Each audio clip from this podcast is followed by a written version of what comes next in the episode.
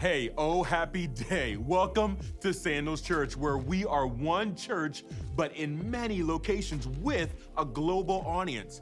I'm Jeff, the online campus pastor, and I'm so glad that you all are here. Today, you have decided to hang out online, or, or maybe you said yes to the opportunity to be a part of one of our Sandals Church Anywhere locations. And since we're on the topic, this weekend we are launching another Sandals Church Anywhere. And where are we going? Drum roll, please. Drum roll. Come on, do a drum roll with me. Sandals Church Anywhere San Diego. Let's give it up to the Sims for launching a Sandals Church Anywhere in one of our biggest online hotspots.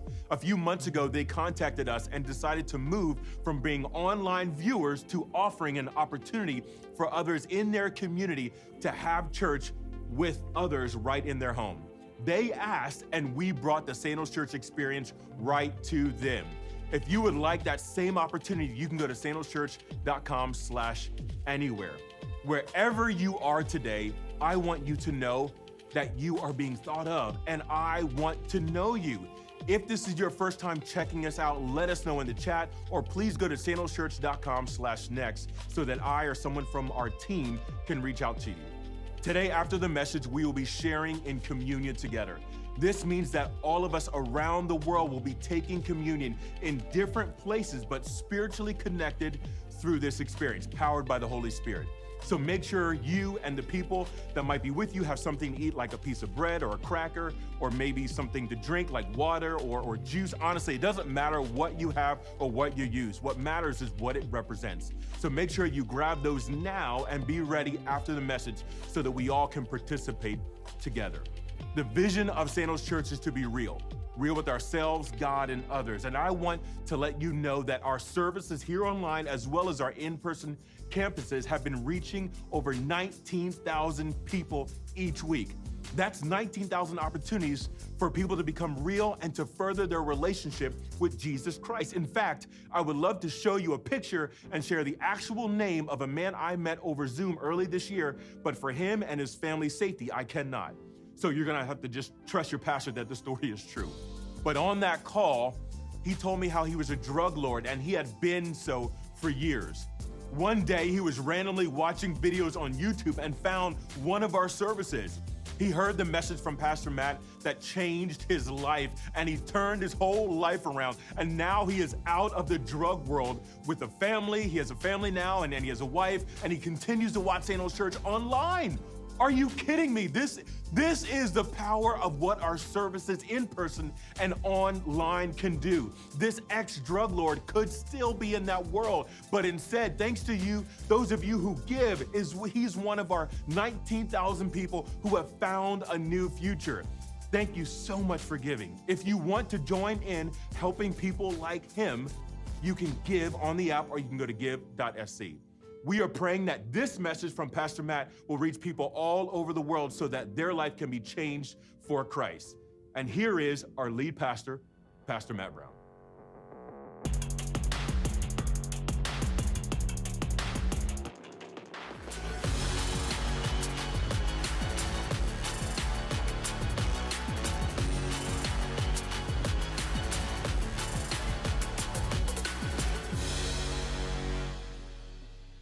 Hey guys, welcome to Sandals Church. I want to welcome everybody to sandalschurch.tv that's watching literally from around the world and all of our sandals anywhere. Just people, I love you. I'm praying for you. And man, I feel like God has a word for you today.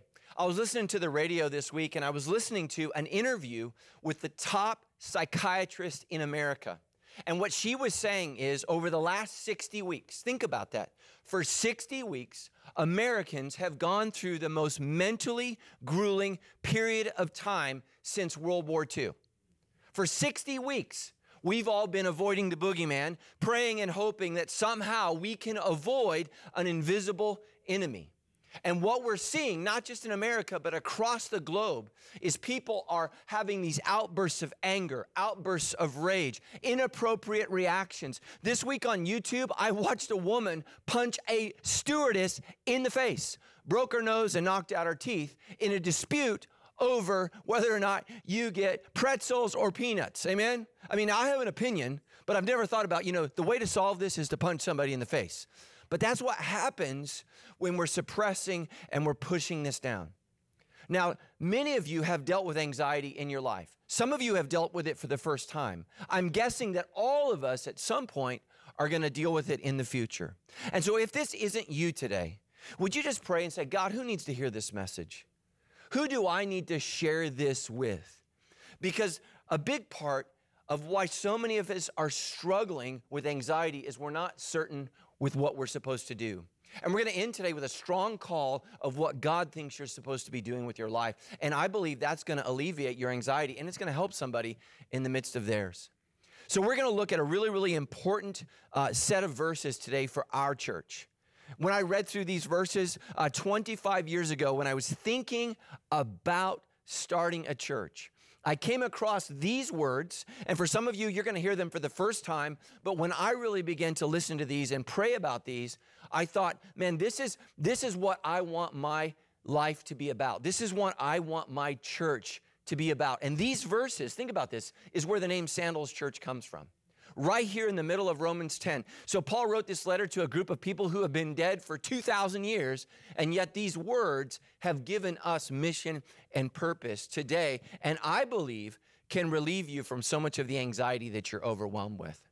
So the Apostle Paul says, if you confess with your mouth that Jesus is Lord, and you believe in your heart that God raised him from the dead, you will be saved.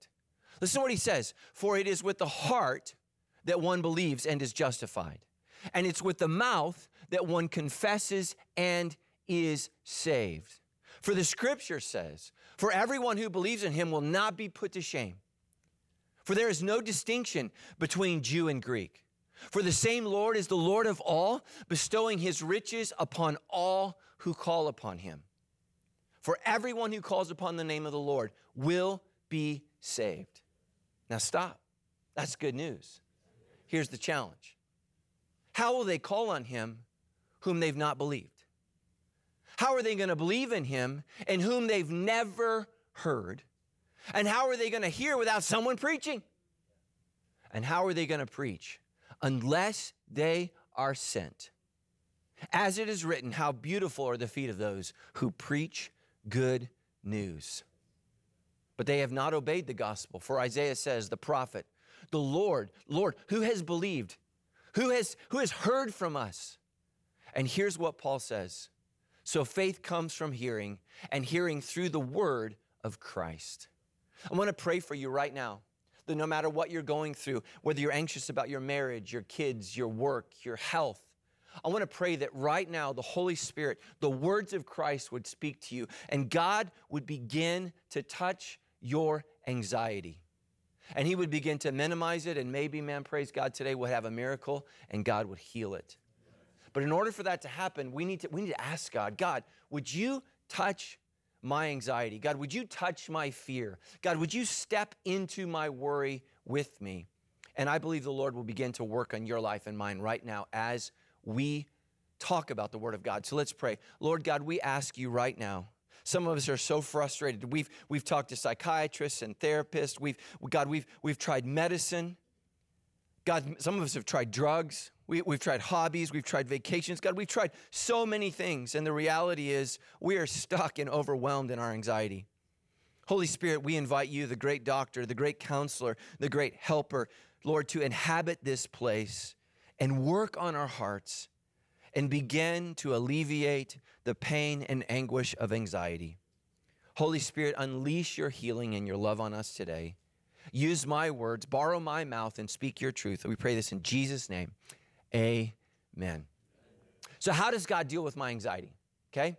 Some of you have never dealt with anxiety. I've dealt with anxiety, and for me, it came out of nowhere. I would not describe myself as an anxious person.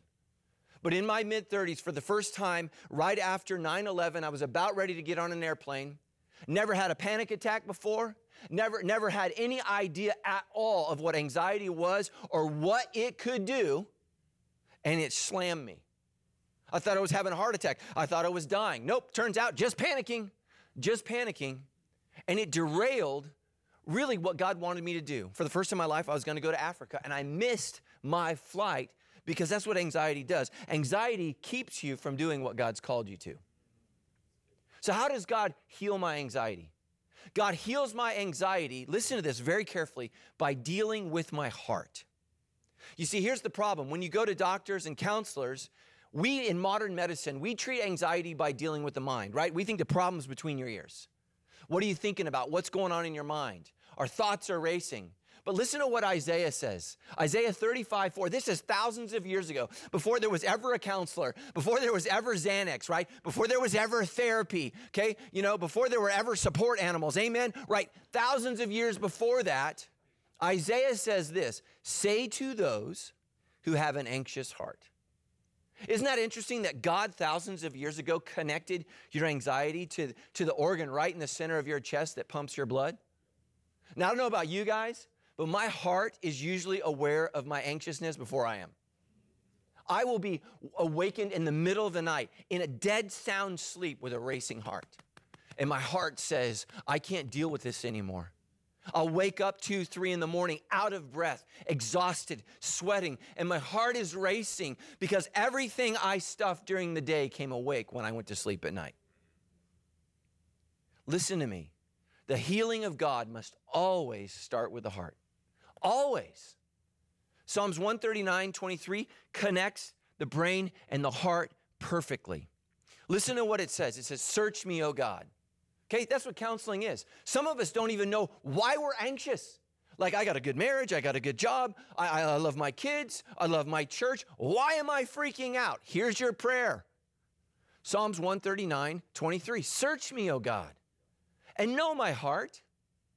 Test me and know my anxious thoughts. I think one of the things that's the, that's the most debilitating about, debilitating about anxiety is we're not always, always certain what we're anxious about. You know, it's like this unwelcome visitor. It just comes from nowhere. And it comes at the most inopportune times, in the, mis- in the most inopportune ways, and it just overwhelms us. Listen to the, the good news of the gospel. Listen to Romans 10. If God wants to change your life, where does God start? Romans 10 10. For it is the heart, for it is with the heart that one believes and is justified. If God's gonna make you right, He's gotta make you right in your heart. And here's why God starts not with the head, he starts with the heart, because listen to me, the heart lies to the head. It does. So many of you, the reason you continue to be overwhelmed with anxiety is your heart keeps telling you something else will satisfy. Your heart keeps leading you down the wrong road. Well, if I'm just married, then I won't be anxious. Man, marriage will make you more anxious. I just know if we have a child, I'll be less anxious. Okay, listen to me, single people with no children. Kids have one mission every day, and that's to die, and your job's to stop them. And they're mad at you for thwarting their desires. Why can't I run with a knife? Man, the heart lies, right? It lies. Here's what Jeremiah says The heart is deceitful above all things, and it's desperately sick. It's desperately sick. Who can understand it? Okay, this month in June is Love is Love Month.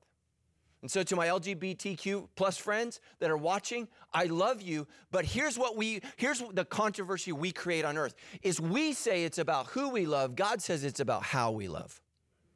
That's the problem. Some of my greatest anxieties on earth come from the people I love. I'm not super anxious about people I don't care about. Anybody in here? Like, yeah, they can die, whatever. Pray for me. I need Jesus. But here's what I find the more you matter to me, the more anxiety I, I find in me because of you. Man, like I love my kids, and, and the anxiety is because of my love for them, because their future matters to me. My family, my friends, my church.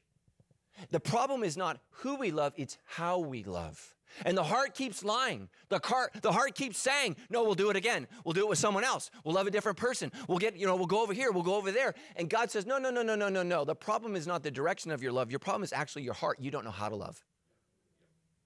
And I want to change that. You see, here's what the heart says the heart says, I need a new relationship.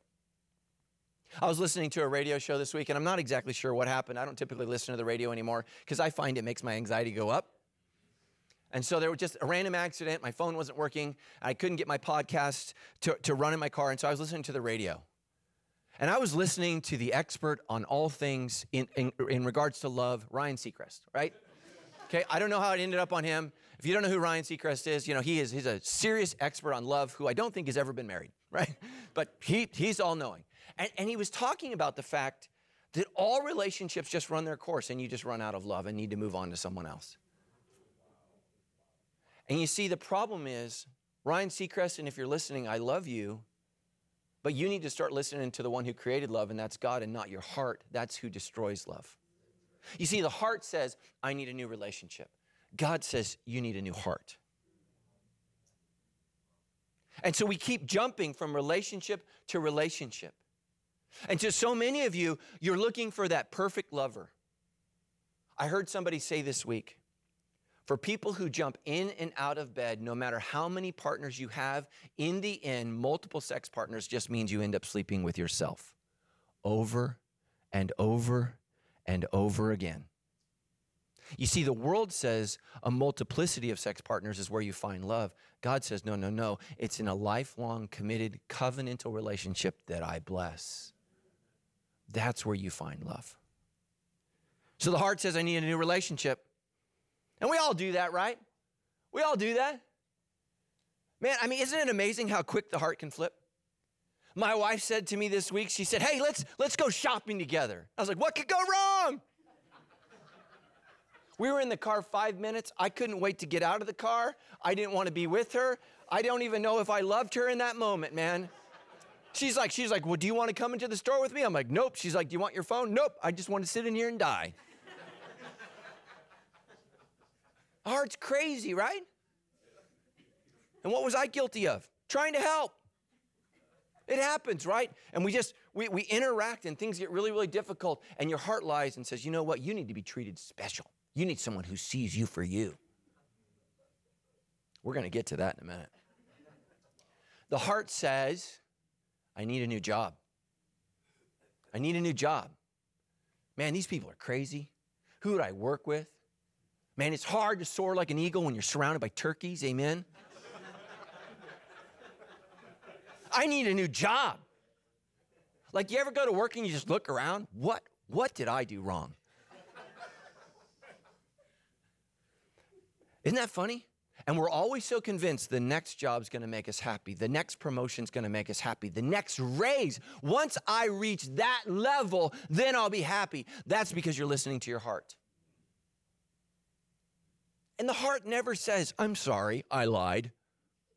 The heart keeps, keeps redirecting the new truth. The heart says, I need a new house. Well, I got to work at home now. I need to live like a king. Sleep on a king size bed, amen? You're not a king, but you got a king size bed. Got to have new rooms. I have to have a room in case we have a guest. You've never had a guest in your life. No one's ever been to your house. We, just in case, randomly, a stranger, an angel from heaven, is walking down the street and they need a place to stay. We look at our house. You're sitting at home, you're supposed to be working, you're on Zillow. Hmm, I could, yeah, I could afford that. I need a new house. I need a new couch. I need a new car. And we, we just constantly, because we're so anxious, we just keep buying and buying and buying. And then we're anxious because of everything we bought. I mean, why is it that you look at your credit card bill at the end of the month and you're surprised? Did we, you know, did we were we robbed? No, we were anxious. The heart says this I need new friends. I need cooler friends, more popular friends. And we're never satisfied with the people God's given us, and we're constantly looking for something else because the heart says, if I just had the right friend, I'd be happy, I'd be calm, I'd be okay. Now, I don't know if you guys know this, but I've been in the same church for 23 years. I've seen people come, go, leave, come, go, leave, come. I mean, like I watch this circle, man. And so many of you say, well, I, I just need a new church. You say, well, you know, I, I'm, you know, and maybe, and maybe, and maybe God, God is calling you to a new church, but, but a lot of times people say, you know, I just, I, I don't get anything anymore out of Pastor Matt's message. Maybe the problem's not the message. Maybe, maybe the problem is the receiver. I don't look at God's word and say, you know what, I, I, I, I'm not getting anything out of God's word anymore. There must be something wrong with God's word. You see, we say, I need new friends. We say, I need a new church. God says, you need a new heart. Ezekiel 36, 26 says this, and I will give you a new heart and a new spirit I will put within you. So many people today, they want everything in their life to change, and they're unwilling to allow God to change the very thing that will change everything in their life. He says, I'm going to remove the heart of stone. Heart of stone. You want to know why I get critical of my wife when my heart gets hard? You want to know why I get critical of my kids? My heart gets hard. You want to know why I get critical of my friends? My heart gets hard. You want to know why I get critical of my church? My heart gets hard. And I need to have a heart like Jesus, who, when he was dying on the cross, you know what he said to the people who were crucifying? him? He said, Father, forgive them, for they don't know what they're doing. You see, Jesus had the right kind of heart. And that's the heart that he wants to give us. And I will remove your heart of stone, and from you, you were going to receive a heart of flesh, and I'm going to give you this new heart, and it's going to bless your life. Listen to me, you don't need to run away from your life. You need to run to Jesus for a new heart. For a new heart. And I just would ask the Holy Spirit right now to say, God, what is it that my heart is keeps longing for, keeps desiring that ultimately you know won't satisfy me? That's why we're so anxious. We keep running back to the same old things. We keep going back to the same old ways. We know it didn't work before, but we think this time it will be different. And why? That's because the heart lies. And that's why the mind's going crazy. Number two, God heals my anxiety with his security. There's a direct relationship in your life and mine between insecurity and anxiety. They're directly connected. Anxiety is a physical manifestation of not feeling safe or secure. Okay? So when I don't feel safe and secure in my relationships, I'm anxious. When I don't feel safe and secure at my job, I feel anxious. When I don't feel safe and secure in the world, I feel anxious. And constantly, over and over again, we are bombarded with these, these reminders that life's not safe, you're insecure, you know, stay at home, don't go out, wear a mask, wear two masks, wear three masks. You know? Like I saw somebody at the store, like completely self-contained oxygen tank. I was like, but what happens if you run out of oxygen in that thing? How do you get it off? What happened? It wasn't COVID. They just ran out of, you know, oxygen. I, people are just, just going crazy because we're constantly being told in the news and the media and by politicians it's not safe. We feel insecure and we're being scared to death every day. Romans 10, 11 through 13, for the scripture says, listen to this everyone who believes in him will not be put to shame, for there's no distinction between Jew and Greek, for it is the same Lord of all, bestowing his riches on all who call upon him. Listen to these words. For everyone who calls upon the name of the Lord will be saved. Now, let's talk about that word saved. And then we can talk about why we don't share the gospel. The word saved in the Greek is sozo. Okay, if you want to write it down in English, S O Z O, sozo. In the Greek, it means physical, spiritual, and emotional healing. Jesus wants to heal everything about you. He doesn't just want to sa- save your soul, He wants to save your emotions. He doesn't want to save your emotions, He wants to save your physical body. He wants to bring complete healing to you. That's why He said, Come to me, all who are weary and heavy burdened, and give you rest. Jesus is saying, If you're tired of Xanax, try me. Give me a shot. Sozo is the healing of the mind, body, and soul. And so here's the problem today. When you go to the doctor, in medicine, everything is biological. You are a machine, and they're trying to, to, to calculate literally, you know, everything inside you to make sure that they can get your hormones right or they can get your chemicals right. They see you as a machine, and they're trying to tinker with that and get it right. But as religious people, let's not just put the doctors down. We think everything's spiritual. You know, you got a broken leg, let me pray for you. Oh, and we can go to the doctor. You see, listen to me. If you're a doctor and you're listening, there are some things that you can't fix because they're spiritual. You can't write a prescription for a soul. But listen to me, church. Sometimes people need to work through emotions. They need to get with a professional to begin to unpack what it is that they're so anxious about. And what we need is each other. We don't need to say, well, it's just either medicine or ministry. It's both. It's both. So God secures me. Listen, listen how He secures me. So anxiety is the result of insecurity. God secures me by covering me with His love. Why on earth would He want to cover us? What's wrong with me that needs to be covered? You see, here's one of the great problems of modern society. Listen to this Romans 10 11. For the scripture says, Everyone who believes in him will not be put to shame. I hear Christian teachers, writers, authors, pastors talk about how we need to completely ignore shame. We never need to talk about shame. And they make this big deal about how shame is not something that we should ever experience or ever feel. Listen to me. The word shame occurs in the Bible 153 times. Apparently, God thinks we need to deal with shame. Listen to me. Everybody's ashamed of something. Everybody. It was my birthday this week, and my wife was really sweet. So she brought me coffee in bed.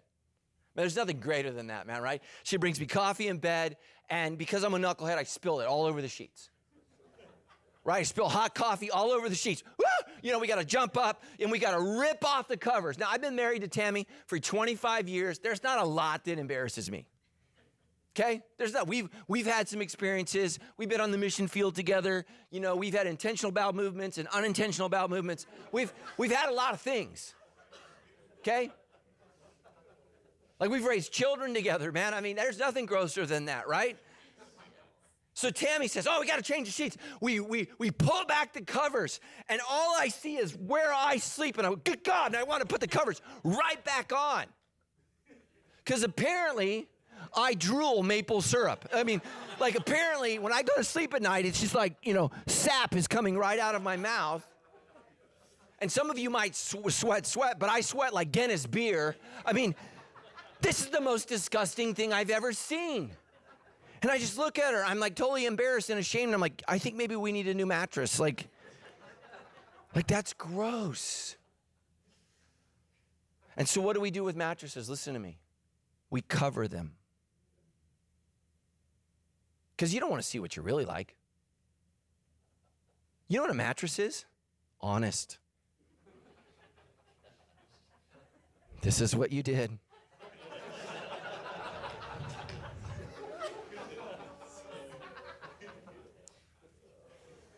The mattress may be the most authentic piece of furniture you have in your house.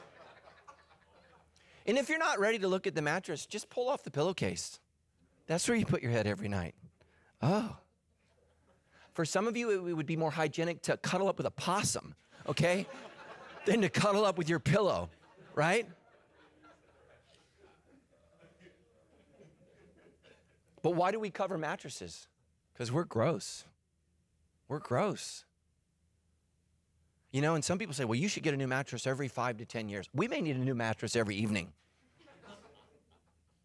And so, what we do is we cover what we're embarrassed of. And so, here's what modern society has done we cover shame, we cover shame, we cover shame, but we never deal with shame. Here's why your neighbors, your friend, your family, here's why your kids need Jesus because only Jesus can deal with shame. You see, everybody's ashamed of something. That's why everybody needs Jesus. Listen to these words All who call upon the name of the Lord will not be put to shame. The only thing that can cover what we're insecure about, what we're afraid that somebody's going to find out about us, the only thing that can fix the very core of our insecurity is Jesus. That's it. And we can go to counseling all day long. We can go to self help groups all day long. We can do yoga. We can go on spiritual retreats. We can hum and yom, and we can do all kinds of things. But if we don't cover that which we know deep down inside something's wrong, we're going to struggle our whole life.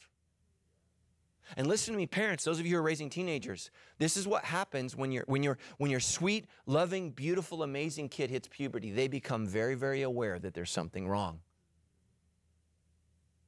And so we lie to them. We say, Nothing's wrong. You're perfect. That's not helpful. Jesus is perfect. And what's wrong with them is not their nose, their ears, or their weight, or their height, or their width. What's wrong with them is they're a sinner. And they've just become very, very aware that there's something not right. And that's why young people today need the gospel. And we don't help them by telling them they shouldn't feel ashamed, because then all we do is we make them feel guilty for the spiritual reality that they live in every day.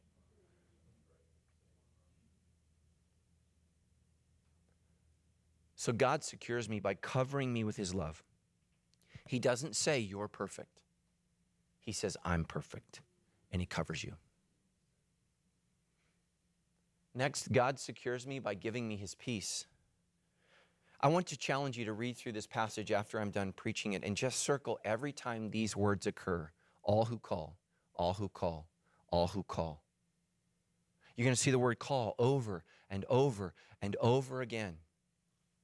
Because one of the primary ways that God heals your anxiety is when you stop trying to fix it yourself and you call upon Him. Philippians 4, 6, and 7 is how to call. Some of you know how to use your cell phone. Some of you know how to use your computer. You don't know how to dial heaven.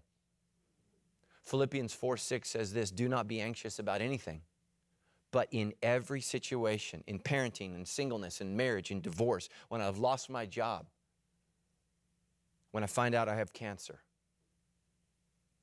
when I've been betrayed by a best friend, in every situation by prayer and petition. You know what that means? Sometimes we got to talk to God about it more than once. With thanksgiving, present your requests to God.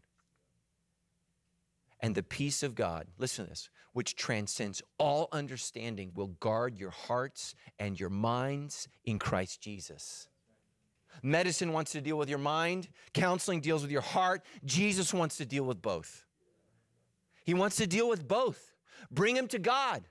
And some of you say, Well, I don't hear God talk. I cry out all day long. I cry and I call and I don't hear God say anything back. Let me tell you something. One of the things that God wants to teach you is it's not his words that comfort you, it's his presence. The peace of God is the ministry of presence. Tammy and I were watching a famous pastor who was on a TV show this week, and he was talking about the most horrific time in his life when he lost a child. He lost a child. And here's what he said the bigger the problem, the less words you use. When someone's life has just been destroyed, he said, you show up and shut up. And some are like, God, I don't know what to say. And the Lord's, I know, shut up. Just be there. Just be there. You see, that's what the Lord does. He's going to get you through it by going through it with you. That's why we thank God. That's why we thank God. When I was a kid, we used to go to a church member's house, and they had this um, picture on the wall. Some of you probably seen it. It's one of the most famous paintings, and it's not as famous anymore or pictures anymore, but it's called Footprints. And it's these footprints in the sand. And the poem or the writing says, Lord, I don't understand. When I went through the most difficult parts of my life, there's just one set of footprints. Where were you? And God says, It was in those moments that I carried you. Listen to me, God is closer to you than your anxiety is. And what anxiety is driven by is what you're afraid of. The way God heals us of our anxiety is what we know. He's with us. He will never leave us. Even if heaven and earth passes away, God is with you. Next. God secures me, right? So, so anxiety is insecurity. How does God secure me? God secures me by protecting my future. Man, if you're not worried about the future, you probably don't have kids. I mean, I, I just constantly think about the world that my kids are growing up in. And for those of you who have little kids, I, I just, I'm like, I mean, honestly, I'm like, thank God I'm not you, right? Because I mean, I'm just like, that's even scarier. Because I can't even imagine what it's going to be like 10 or 15 years from now. The world's not getting better. But listen to me, some of us as parents, we're anxious because we're trying to protect our children from the world. I want you to know that Jesus hasn't called you to protect your children from the world. He's called you to teach them with His presence and power how to overcome the world. For everyone who calls upon the name of the Lord will be saved. When I call for God's help, I've already won. I've already won. Saved, sozo. Saved physically, saved spiritually, saved emotionally. Jesus, I need your help. I can't, I can't regulate my emotions, they're all over the place. Jesus, I, I, I can't deal with this cancer. I need your help. I need your healing.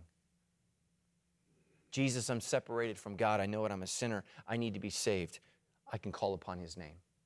I can call upon the name of the Lord and I will be saved. I was at the gym last week and uh, I was doing calves. Anybody ever work out calves? Okay, ladies, that's why guys they look they look all big and you know big chest, itty bitty calves, because calves hurt. And I was doing calves, and I was right in the middle of my calf workout, and I'm doing this, doing this, doing this, and I step off the machine. I step off and I stumble right into this gal's face. Ba boom! She's right there. She's all sweaty. She's been working out. I don't know her. I've never seen her before. And I look right into her eyes, and I can tell this is a God moment. And she says, right in the middle of a gym, right in front of, uh, you know, uh, uh, all, all kinds of people there, she says, Are you Pastor Matt? Now, I don't know about you guys. I think I look the same on camera as in person, but some people are confused. She says, Are you Pastor Matt? And I said, Yes. And she just starts crying and she apologizes. I said, Don't ever apologize for needing God's help. What do you need? And she just said, I'm going through a divorce.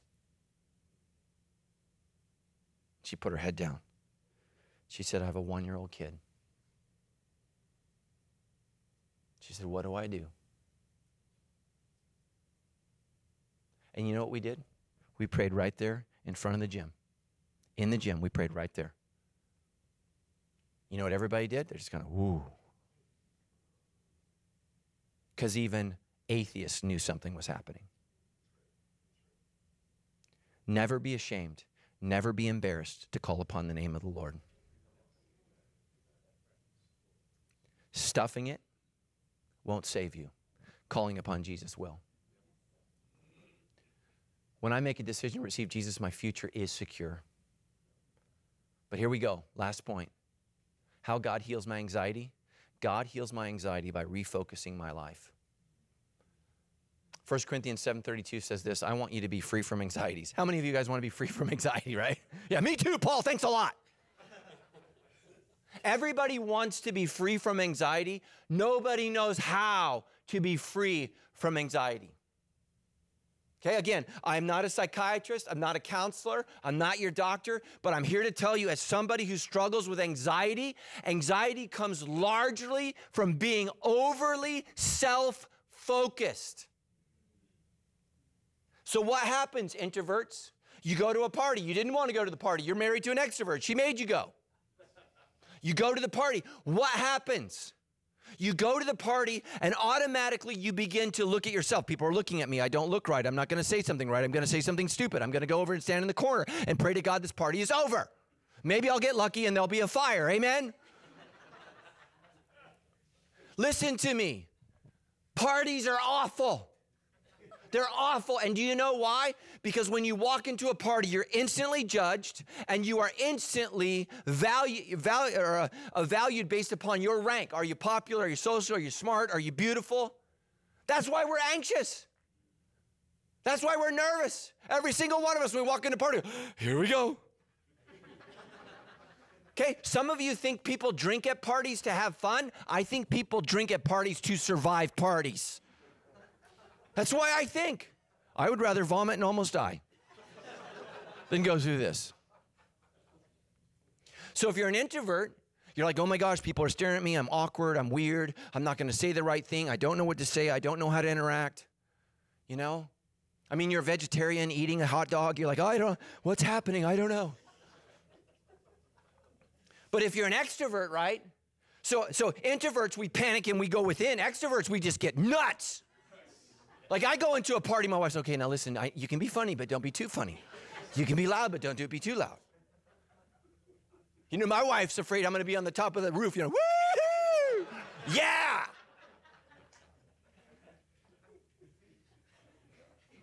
Listen to me. God heals me of my anxiety by taking my focus off me. Listen to me, introverts. You want to get through a party, stop worrying about yourself. And let Jesus redirect you to actually caring about other people at the party. Look, every single week, I go through this anxiety ridden process of having to come up with a message. I don't know if you guys know this, but I talk to the same people like every week. Can you imagine something more horrifically anxiety inducing than that? Like, I don't care who the comedian is. If you watch him or her every week, you're like, yeah, that was funny last week. I need some new material. And I go through this process where I, I, I, I worry about what I'm going to say. I worry about how I'm going to dress. I'm worried about if anybody's going to show up. Sandals Church has like 30,000 people, and I'm worried. Is anyone coming this week? They've been coming every week for like almost 25 years. But this week could be the week where it all goes down. And then I have to get to the process where the Lord reminds me it's not about you. It's about what the people need to hear from me. And I'm like, okay, Lord, okay, okay. This happens every week. Every week. Jesus is like, give him time. He'll figure it out. You know? So here's the problem why you're so anxious and you're so overwhelmed with yourself. Listen, how, how will they call upon him whom they've not believed? And how are they to believe in him of whom they've never heard? And how are they to hear without someone preaching? And how are they to preach unless they're sent? You see, I preach, you send me. We do this together. The reason so many of you are anxious about church is you've made it all about yourself.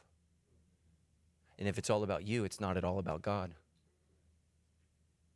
So, what does God do with an anxious, insecure, shameful person?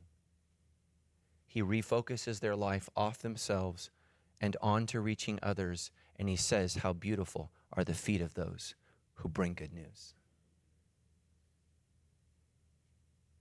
Some of you know this that the most embarrassing thing about my life was my feet.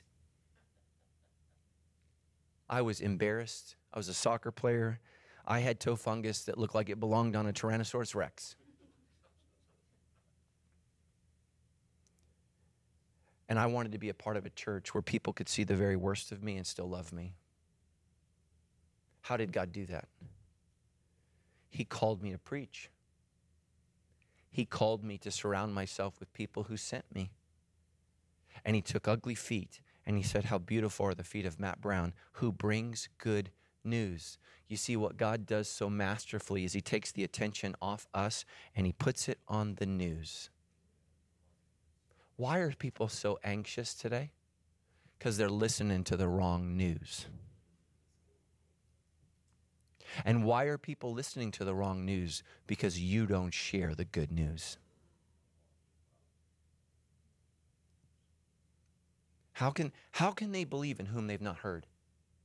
How can they believe in some, unless someone preaches? How can someone preach unless they're sent? You see, God's called us to reorient our lives, to refocus my life off myself and onto His mission. Let me tell you why COVID has been so terrible because we've been told to do nothing for 60 weeks. God has been telling us what to do for 2,000 years. You're like, no, no, Lord, I'm going to listen to my heart. I'm going to follow this. I'm going to follow my heart. I'm going to follow my passions. I'm going to follow my career. I'm going to follow my friends. And Jesus is like, why don't you give me a shot? Why don't you follow me?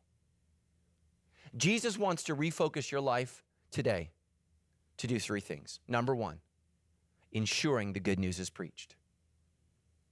God has ordained it. He has called the church to be the, fil- the, to be the pillar and the foundation of truth. This is the church's job. We proclaim the gospel. The gospel doesn't just save souls, it saves emotions. It saves literally uh, us from unhealth and living a life that will tear us apart. The gospel changes people's lives at every level of their life. It's not just about getting people to heaven, it's about getting people out of hell on earth. We are called to work together. It's why we give, it's why we serve, it's why we come together to preach the good news because they cannot believe in whom they have not heard. That's our job. God's given us purpose. And next, we are called to ensure that the children of God are taught. Let me tell you something, those of you who are worried about the future. Listen, to, I, want, I want all my political woke friends to wake up. The future gets worse and worse as our children know less and less about God. You wonder why they're immoral? You wonder why they're lost? Because it's our job to ensure that they're found. We're to proclaim the gospel, we're to teach them. We're to teach them.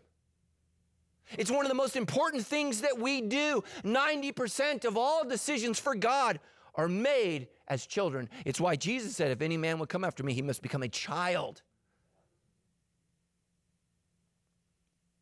Would you join me in making it your mission to ensure that we teach kids? It's not just the people in our church who wear blue shirts. It's all of us who wear shirts because we've all been covered with the blood of Christ, and we're called to teach kids about Jesus. The world's going to make your child crazy. Jesus is going to teach your child how to be sane. Last point it's our job as a church to make sure the people of God are loved. Right? Parties make us nervous because people judge us. Community groups, or we put people where people love us as we are, they love us for who we are and where we are. Community group isn't about you and your friends. Community group is about you and Jesus's friends. Hang out with whoever you want. Work wherever you want. But when it's in the name of Jesus, you love and care for the people he wants you to love and care for. And if you're picking those people, Jesus hasn't picked those people. And let me just say this so many of you who are just overwhelmed with anxiety, as long as your life is about you, anxiety will own you. But when you take your attention and focus off yourself and you say, I'm going to love others with the love of Jesus, Jesus owns you. And then anxiety has no hold on you. No hold on you. Jesus is going to release you from the burden and anxiety that comes from a self centered life. And He's going to transform you from a self centered life, listen to me, into a centered life because you are not stable enough. But God is. God is. I want to pray for you right now that the Lord would just bless you and you would begin to change your life away from you and to Jesus. And right now, you would say, God, what do you want me to do? How do you want me to help Sandals proclaim the gospel? How do you want me to help Sandals teach the children? How do you want me to help Sandals care and love for the people who've come here not to be judged, but to be loved? Let's pray together. Heavenly Father, we pray in the mighty, powerful name of Jesus that you would just begin to speak through us take the attention off ourselves and help us to put it on our calling. And help us right now, God, to say, how can I partner with Sandals to ensure the gospel is preached so that people may believe? How can I right now work so that Sandals can teach children in whom they've believed? And how can I right now, God, be a part of a community group to love on people whom you love? Convict me right now, Lord Jesus. Move the attention off myself and on my calling. I pray this in Jesus' name. Amen. Pastor Matt gave us a few challenges that that I want to highlight a few of these for us. He talked about sharing the gospel, something that we're supposed to be doing. One of the ways that you can help others get away from the world's news is to share with them the good news. Who do you know that needs to hear a message like this? I know you know someone. There are so many people that are struggling with anxiety, insecurity, and need healing. And this message very well could be the catalyst for their healing. Or maybe you have listened to this message, but you don't know where to start the healing process yourself. I want to let you know that if you don't have a place where you can be real, then it will be very difficult to heal. Community groups which we offer both online and in person, are what can help you move out of isolation towards being free from anxiety and being cared for as one of God's people. You can find out more about how to get into a group and how to start right in the growth path on Sandals Church app. I hope you got something to eat and drink because we are going to receive communion together as an online campus and a Sandals Church Anywhere community. You know, the word community is actually in the word communion. So this conversation about uh, about community goes perfectly with this experience that we are entering into. Now, before we participate, I, I need you to know that this is for those of you who have committed yourselves to Jesus and are followers of Him. Communion, also known as the Lord's Supper or sacrament or the Eucharist, is a celebratory meal in which we remember what Jesus did for us over 2,000 years ago so that we can be in right relationship with Him. On the night before Jesus was crucified, He actually shared a meal with His 12 disciples. This meal we're about to take now, before I talk about what Jesus said and, and how we're going to participate in a similar way as Jesus and the disciples did, I have to remind everybody what Paul talked about in Corinthians that, that before we take up the bread and drink the cup, that we should actually examine ourselves. This is where, where we think about where our heart is and what's going on in our heart. Just as Pastor Matt mentioned, it, it it's a heart issue, and, and our heart needs to look like Jesus. Let's all take a few moments right now and take inventory and, and take time to think about what's going on in our heart and where we need to look like Jesus.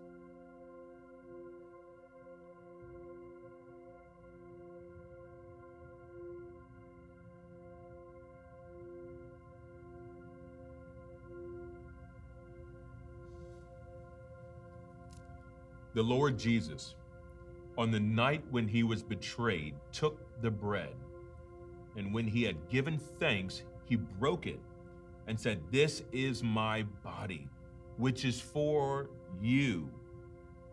Do this in remembrance of me.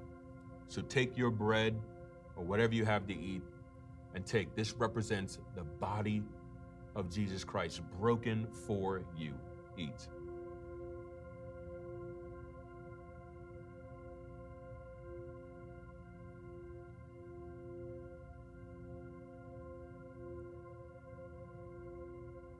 And in the same way, he also took the cup after the meal, saying, This cup is the new covenant in my blood.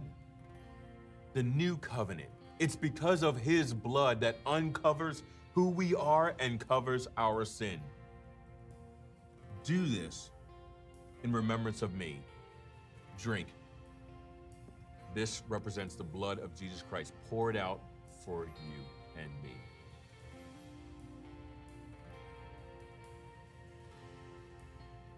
Let's pray.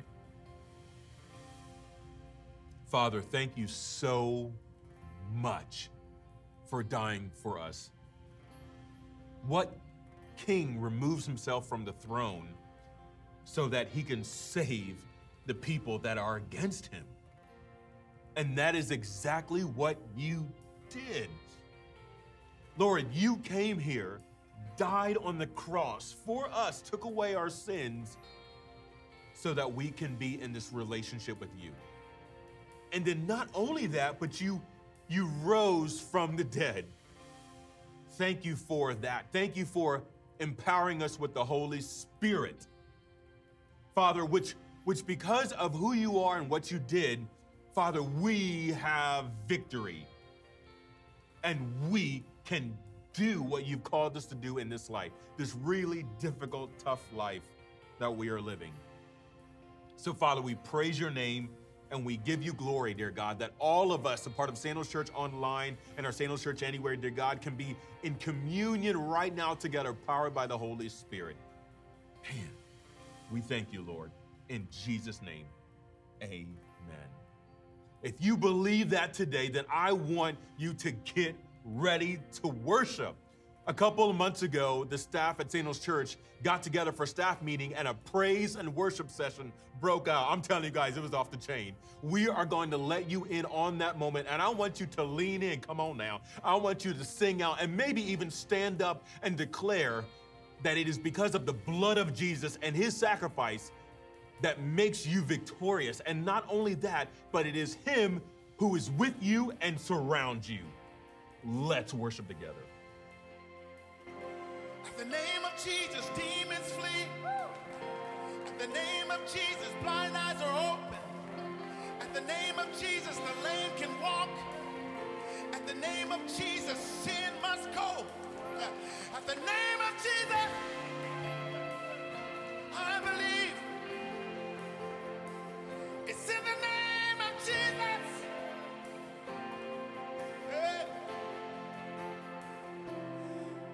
is power in the name of Jesus.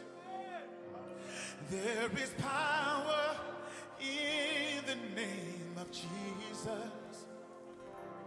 There is power in the name of Jesus. Can you help me say, break every? Come on. Lean in. Yeah. Come on, sing it out. Oh, there is power name of Jesus. We believe there is power in the name of Jesus. There Jesus. I need a miracle to break every chain, break every chain, break every chain. Every addiction is broken. Break every chain, break every chain, break every chain. Porn addiction is broken. To break every chain, break every chain, break every. Alcohol addiction is broken. Yeah, to break every chain, break every chain, break it.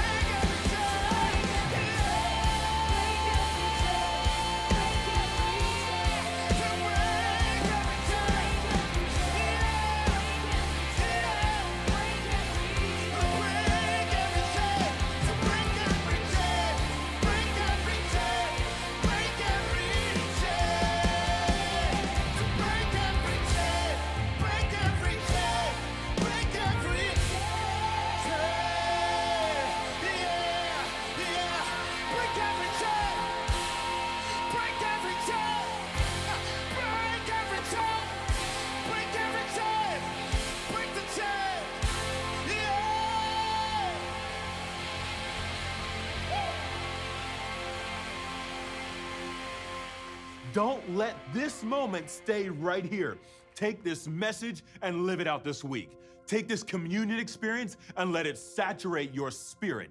Take this worship and use it as a weapon for whatever battles will come your way this week. Sandals Church, I love you. Have a wonderful week, and I better see you right back here soon.